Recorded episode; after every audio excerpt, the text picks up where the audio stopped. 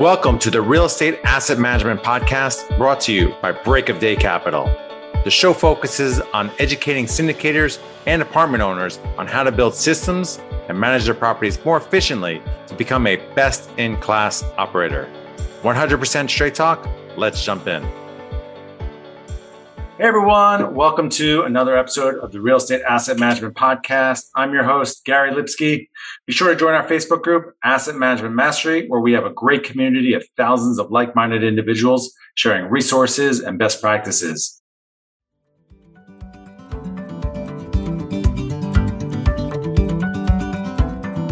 Choosing the right insurance coverage for multifamily properties isn't that complicated if you know who to talk to. At the Garzella Group, we're uniquely qualified to help you navigate the range of policy choices you have, and we're committed to saving you 30% in the process. We do intensive market research and have nationwide relationships, so we can find coverage other insurance brokers simply can't. We should talk. Go to quotenow.biz and we'll start the conversation.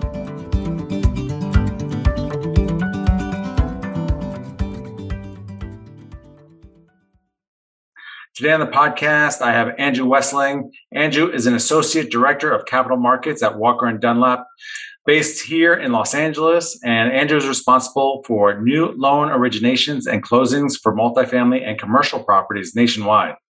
Throughout his career, Andrew has underwritten and closed more than $1.5 billion in debt and equity financing for properties across the country. Welcome, Andrew. Can you start by telling the listeners a little bit more about yourself and what you do? Sure thing, Gary. So when I start with Walker and Dunlop, Walker and Dunlop is a national commercial real estate investment sales and finance firm. We wear a couple of different hats. We are uh, investment sales broker of multifamily properties nationally, and then on my side of the business, we are financiers. So we are a direct lender, we are a correspondent lender for life insurance companies, and we're a broker of debt and equity for all commercial real estate asset classes nationwide, with a emphasis and specialty on multifamily finance, as we are a direct lender for Fannie Mae, Freddie Mac, and HUD for all things multifamily. Excellent, excellent. So obviously today we're going to be talking about the, the current lending environment. And there's a lot of people that hear interest rates rising. I, I have investors that reach out and like worried about our deals. And, you know, it doesn't go hand in hand. So maybe talk about SOFR and how that's related to interest rates. Sure. So yeah, there's a lot of buzz. We actually have a, uh, a webinar that you can find on our YouTube page that we put out late last year on the transition from LIBOR to SOFR. SOFR is an index and traditionally floating rate debt has been priced with an index plus a spread. And that index for a long, long time has been LIBOR, which is the London Interbank offering rate. And LIBOR has fallen out of favor for a number of reasons. One of which is that it potentially or can be manipulated. And so we've now moved over to what's called the secured overnight financing rate or SOFR, S-O-F-R. And schematically, it really doesn't change because now instead of having LIBOR plus a spread, your floating rate loans will be quoted as SOFR plus a spread. Coincidentally, they're actually very close to each other in value right now, whereas one month LIBOR, I think, is about 11 basis points today. SOFR is about five. And so, unless you're in process on a current loan that was quoted under LIBOR and then now is transitioning into SOFR, you probably won't have much fallout from the change. But if you do have floating rate loans that are priced over LIBOR, your loan docs will have a provision that allows the lender to change to SOFR and likely also adjust that spread slightly to maintain the all in coupon so that it doesn't go in one, one party's favor or the other. Nice. And so, you know, when people hear, oh, the Fed's going to raise interest rates, you know, let's say 750 bips this year, they're worried that their multifamily loans are going to go up that much. But, and that's not the case. That's right. You know, typically, especially on floating rate loans and in the multifamily space, you know, such a big component of the financing is bridge loans for value add properties. And of course, you need floating rate financing for that because you have uh, capital that's used to acquire the property and then capital that's used to add value to the property, the capital expenditures, right? To turn units, paint and carpet, the whole thing. And so what a bridge loan does is it allows for uh, continuous and ongoing funding of that capital throughout the life of the loan, which a fixed rate loan doesn't apply for or allow for. And what we see and the common practice is that you actually have a interest rate cap on those floating rate loans. And so despite interest rates going up, you are likely capped on an annual or biannual basis as to how far that interest rate can move on a basis. And so, from a protective standpoint, yes, interest rates moving up will be probably a defensive move overall for the market because you will be able to qualify or a property will qualify for less on new loans going forward on both fixed rate loans and floating rate loans with interest rate caps. You're protected essentially based on that cap moving up. Nice, nice. And obviously, you know, bridge loans have been when many people are using bridge loans these days to get the leverage they want, you're still getting a low rate and you're able to get out of properties without a huge prepayment penalty in under five years and quite honestly in under three years these days. Is there some kind of other product out there? I know there's the Freddie Floater or some other products that maybe give investors, you know, they hear bridge sometimes and they get like, oh, you're you're too risky, you know, but there are other options out there that don't have such a harsh prepayment penalty, maybe not as much leverage, but somewhere in the middle than the, let's say, agency, your typical agency debt. Sure. And that's the beauty of the capital markets and, and the position where Walker and Dunlop sits. We are, again, a direct lender or a correspondent lender that represents life insurance companies, and we're a broker. And so we're typically hired on an exclusive basis, and we vet the entire market. And so you may have one transaction, but we can quote it about a hundred different ways. And we can tailor a debt solution and even an equity solution to your needs as a sponsor.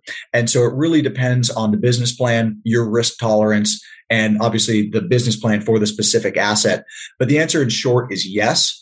Now, when you're talking about leverage, bridge loans tend to offer the highest leverage in the space because you're typically underwriting A on an interest only basis and B, using the ability to look at pro forma rents and the exit to size your loan rather than being confined by the in place cash flow, especially on a value add deal. If the multifamily property has below market rents going in, a fixed rate loan is only going to offer you sort of a peanuts compared to what you could get once that value add is completed. Whereas a bridge loan allows you essentially to take that leverage up front on the acquisition and then also give you the capex ongoing throughout to get to that value add stabilized property. Now, when you're talking about an exit and obviously agency loans, historically are inflexible loans, right? Typically, you know, it, when you go and get a Fannie or Freddie quote, it's a 10 year fixed rate loan with nine and a half years of yield maintenance that's open probably for the last six months. And that's just, again, it's an inflexible way, but it's also the cheapest cost of capital out there because the more inflexible your loan, typically the bigger discount you can get on the cost of that debt. And so there are other capital providers, and even within Fannie and Freddie, you can do what we call a, a SARM or a floating rate arm for a longer period of time, a five or seven year type deal that have more flexible prepayment penalties. There are also folks like credit unions. The federally chartered credit unions do not offer prepayment penalties. And that's on five, seven, and 10 year fixed rate loans typically. State chartered credit unions are typically very flexible or short prepay windows. So on a seven or a 10 year loan, it could be a 2 1 open or a 3 2 1 open. And so the difference is, and again, it comes down to sort of sponsor preference is are you willing to pay more of an origination fee and potentially a higher rate upfront to obtain that flexibility? Or would you really need the lowest cost of capital? And if that's the case, that's why agency debt can be so attractive on a 10 or a 15 year fixed rate loan. Even though you're tied up in yield maintenance for almost that entire period, that's the way that they get their yield to make sure that they're getting paid. It's so funny. So many sponsors, you know, before the thinking was get long term financing, even though if the business plan was five years, they're getting 10 to 12 year debt. And now you've got massive prepayment penalties on one of our deals that we sold.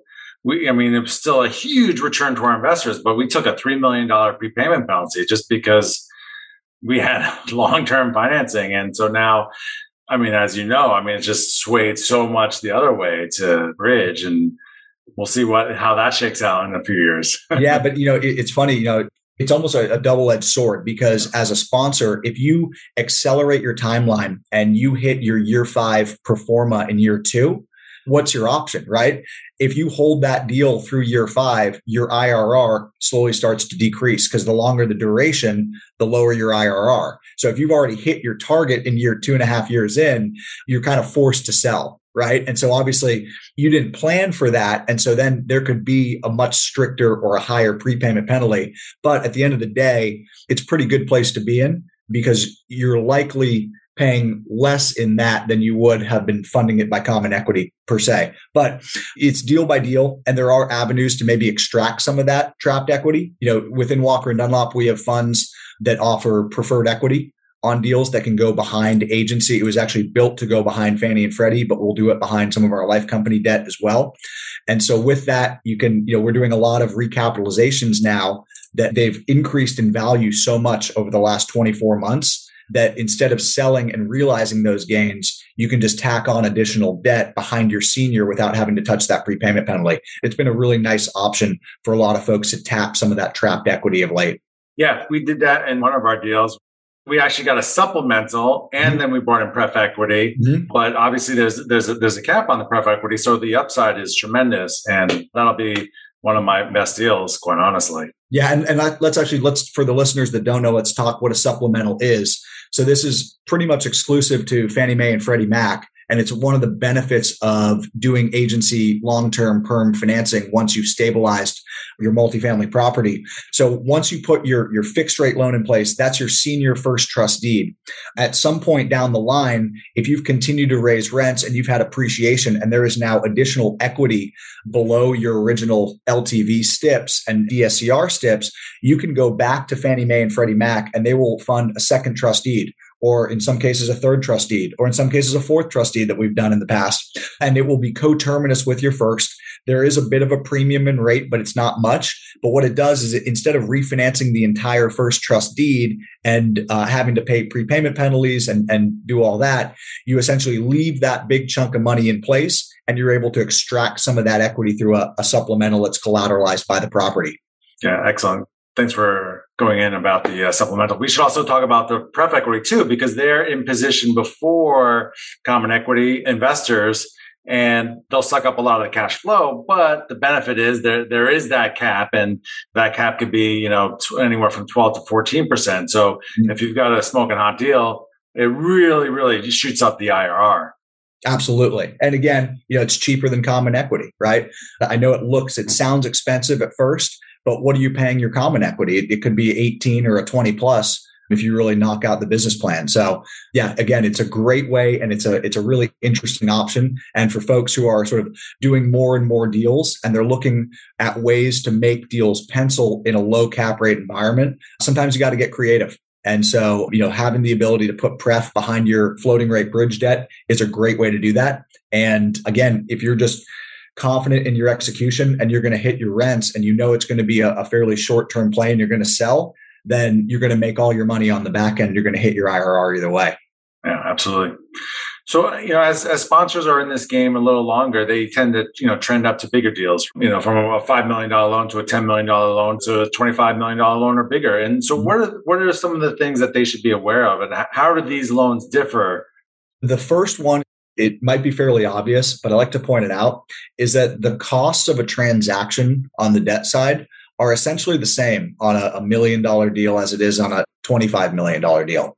You know, really everything except legal is essentially flat on that curve. And so when you look at your cost of your closing costs as a percentage of loan dollars, it's more attractive as you go up the stack. And so the bigger deals that you do, it's much more tolerable. And so most people prefer as they start doing bigger deals, they start realizing there's an economies of scale and they're actually saving money over time and, and keeping that in their pocket as opposed to paying those fees out to say the lender or whomever it may be to third party providers.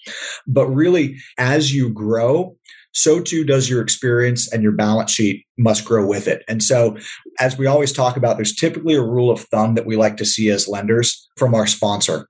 One is skin in the game and two is your balance sheet. And so skin in the game, it varies. You know, Freddie Mac allows as little as 1% from the sponsor in a syndication, whereas Fannie Mae, it's lender by lender on who the actual DUS, the delegator underwrite servicer is. But at Walker and Dunlop, we tend to at least like to see 5% of the equity stack provided by the sponsor. But if it's in a more tertiary market, or if they're a less experienced sponsor, we may want to see 10% plus. Even on pref, when we're putting pref behind it, our partner that puts our pref behind Ivanhoe Cambridge, they need a minimum of 10% skin in the game as well. So as you're looking at these deals, you know, your participation may actually be increasing as you go, meaning that you'll have to put more of your own personal liquidity into the deal. Secondarily to that is if you're putting more of your own personal liquidity into the deal, we also need post closing liquidity on your balance sheet. And so we look at two factors, total net worth and post closing liquidity. And there's schools of thought and there's sort of rules of thumb. And I'll give you the most conservative. Typically, when you take out a loan, especially with agency, they have a one to one total net worth to loan ratio. So if you're taking a $25 million loan, we'd like our sponsor to have a net worth of $25 million or more. On the liquidity side, I typically tend to tell sponsors we like to see 10% of the loan amount in post closing liquidity on your balance sheet after we close. So again, on a $25 million loan, that could be two and a half to $5 million. Now that's excessive in my opinion. Most of the time, even with Freddie Mac, we can see six to nine months of debt service as sufficient, typically amortized even on an interest only loan. So as a rule of thumb, I like to say 12 months of debt service up to 10% of the loan amount. And I know you don't have a crystal ball and I'm putting you on the spot, but if you were to guess, where do you see multifamily rates in like six months, 12 months from now? I think inflation is such and the writing is on the wall that we will see short term interest rate, the overnight funds rate hiked multiple times here in 2022. That will have upward pressure across the yield curve. Again, we're pricing bridge debt, typically SOFR plus an index. When we're talking fixed rate, we typically talk pricing in terms of the 10 year treasury plus a spread. And I think in both of those cases, you'll see both indexes, SOFR and the 10 year rise. It wouldn't surprise me if we had a two and a quarter 10 year by the end of this year. If that's the case, I think short term rates also will hike. So even if SOFR doesn't move tremendously, I think you'll see spreads move to pay for that yield. The lenders need to, if they're taking that risk, they need to get compensated. But the bigger question to me, other than interest rates, is what is the true correlation between interest rates and cap rates? And will there be any seller expectations or a reset of expectations as rates rise? Because typically, as rates rise, less and less debt is available, right? And so, if that's the case, are sellers going to be willing to part with their properties for lower prices? And that will become potentially a schism in the market or even a freeze in the market until sellers realize that, hey, maybe these folks, they're not able to get to the prices that we once thought we were going to be able to get to even the past 12 months. And so that to me is just as important as, you know, where do rates go is where do cap rates go in conjunction. Yeah. And, and obviously they don't move hand in hand and it'll, it'll be interesting. I don't see cap rates moving that much over the next 12 months. The other interesting part is, you know, there's, we keep on talking about it. There's so much capital out there that's chasing yield, right? Equity capital is out in force. And over the last three to five years, debt capital has been the same way. But as interest rates start to go up, the question is, will there still be as much debt capital available? But if there really is that much equity capital, are folks just going to be going in maybe more all cash offers, buying properties just to buy properties to put that capital to use? Because even if the 10 year goes to two and a quarter, you know, as a risk free investment, you're probably getting still a return of four to 5%, even if you're buying properties all cash. So there's still yield to be found compared to other asset classes as investments. And it'll be interesting to see how buyers adapt to a rising interest rate market if sellers don't. Well, thank you so much for coming on the show and, and talking about the current lending environment. It's you know, constantly evolving, and it's great to for me to get a refresher, and for all of our listeners. Could you tell the listeners where they can find out more about you? Sure. You can always reach our website. It's www.walkerdunlop.com. I'm here in Los Angeles. I'm available by email and by phone. My direct line is area code 310 979 5756. And you can always email me. I'm always happy to chat deals. I'm a deal junkie, as you know, and all my friends know. But my email address is first initial of my first name followed by last name. So it's A Westling, W E S T L I N G, at walkerdunlop.com. All right. Thank you, Andrew. And to all of our listeners, thanks for joining us. And if you like this episode, please head over to iTunes and Stitcher and like, subscribe, and review this podcast as it will help us grow our audience and reach more people. And if you'd like to learn more about what we do, head over to breakofdaycapital.com and sign up for our newsletter or fill out our investor application. We'll talk to you next week. Thank you. To all of our listeners, thanks for joining us. And if you like this episode, please head over to iTunes or Stitcher and like, subscribe, and review this podcast as it will help us grow our audience and reach more people. And if you'd like to learn more about what we do at Break of Day Capital, head over to our website, breakofdaycapital.com, and sign up for our newsletter and or fill out our investor application. We'll talk to you next week.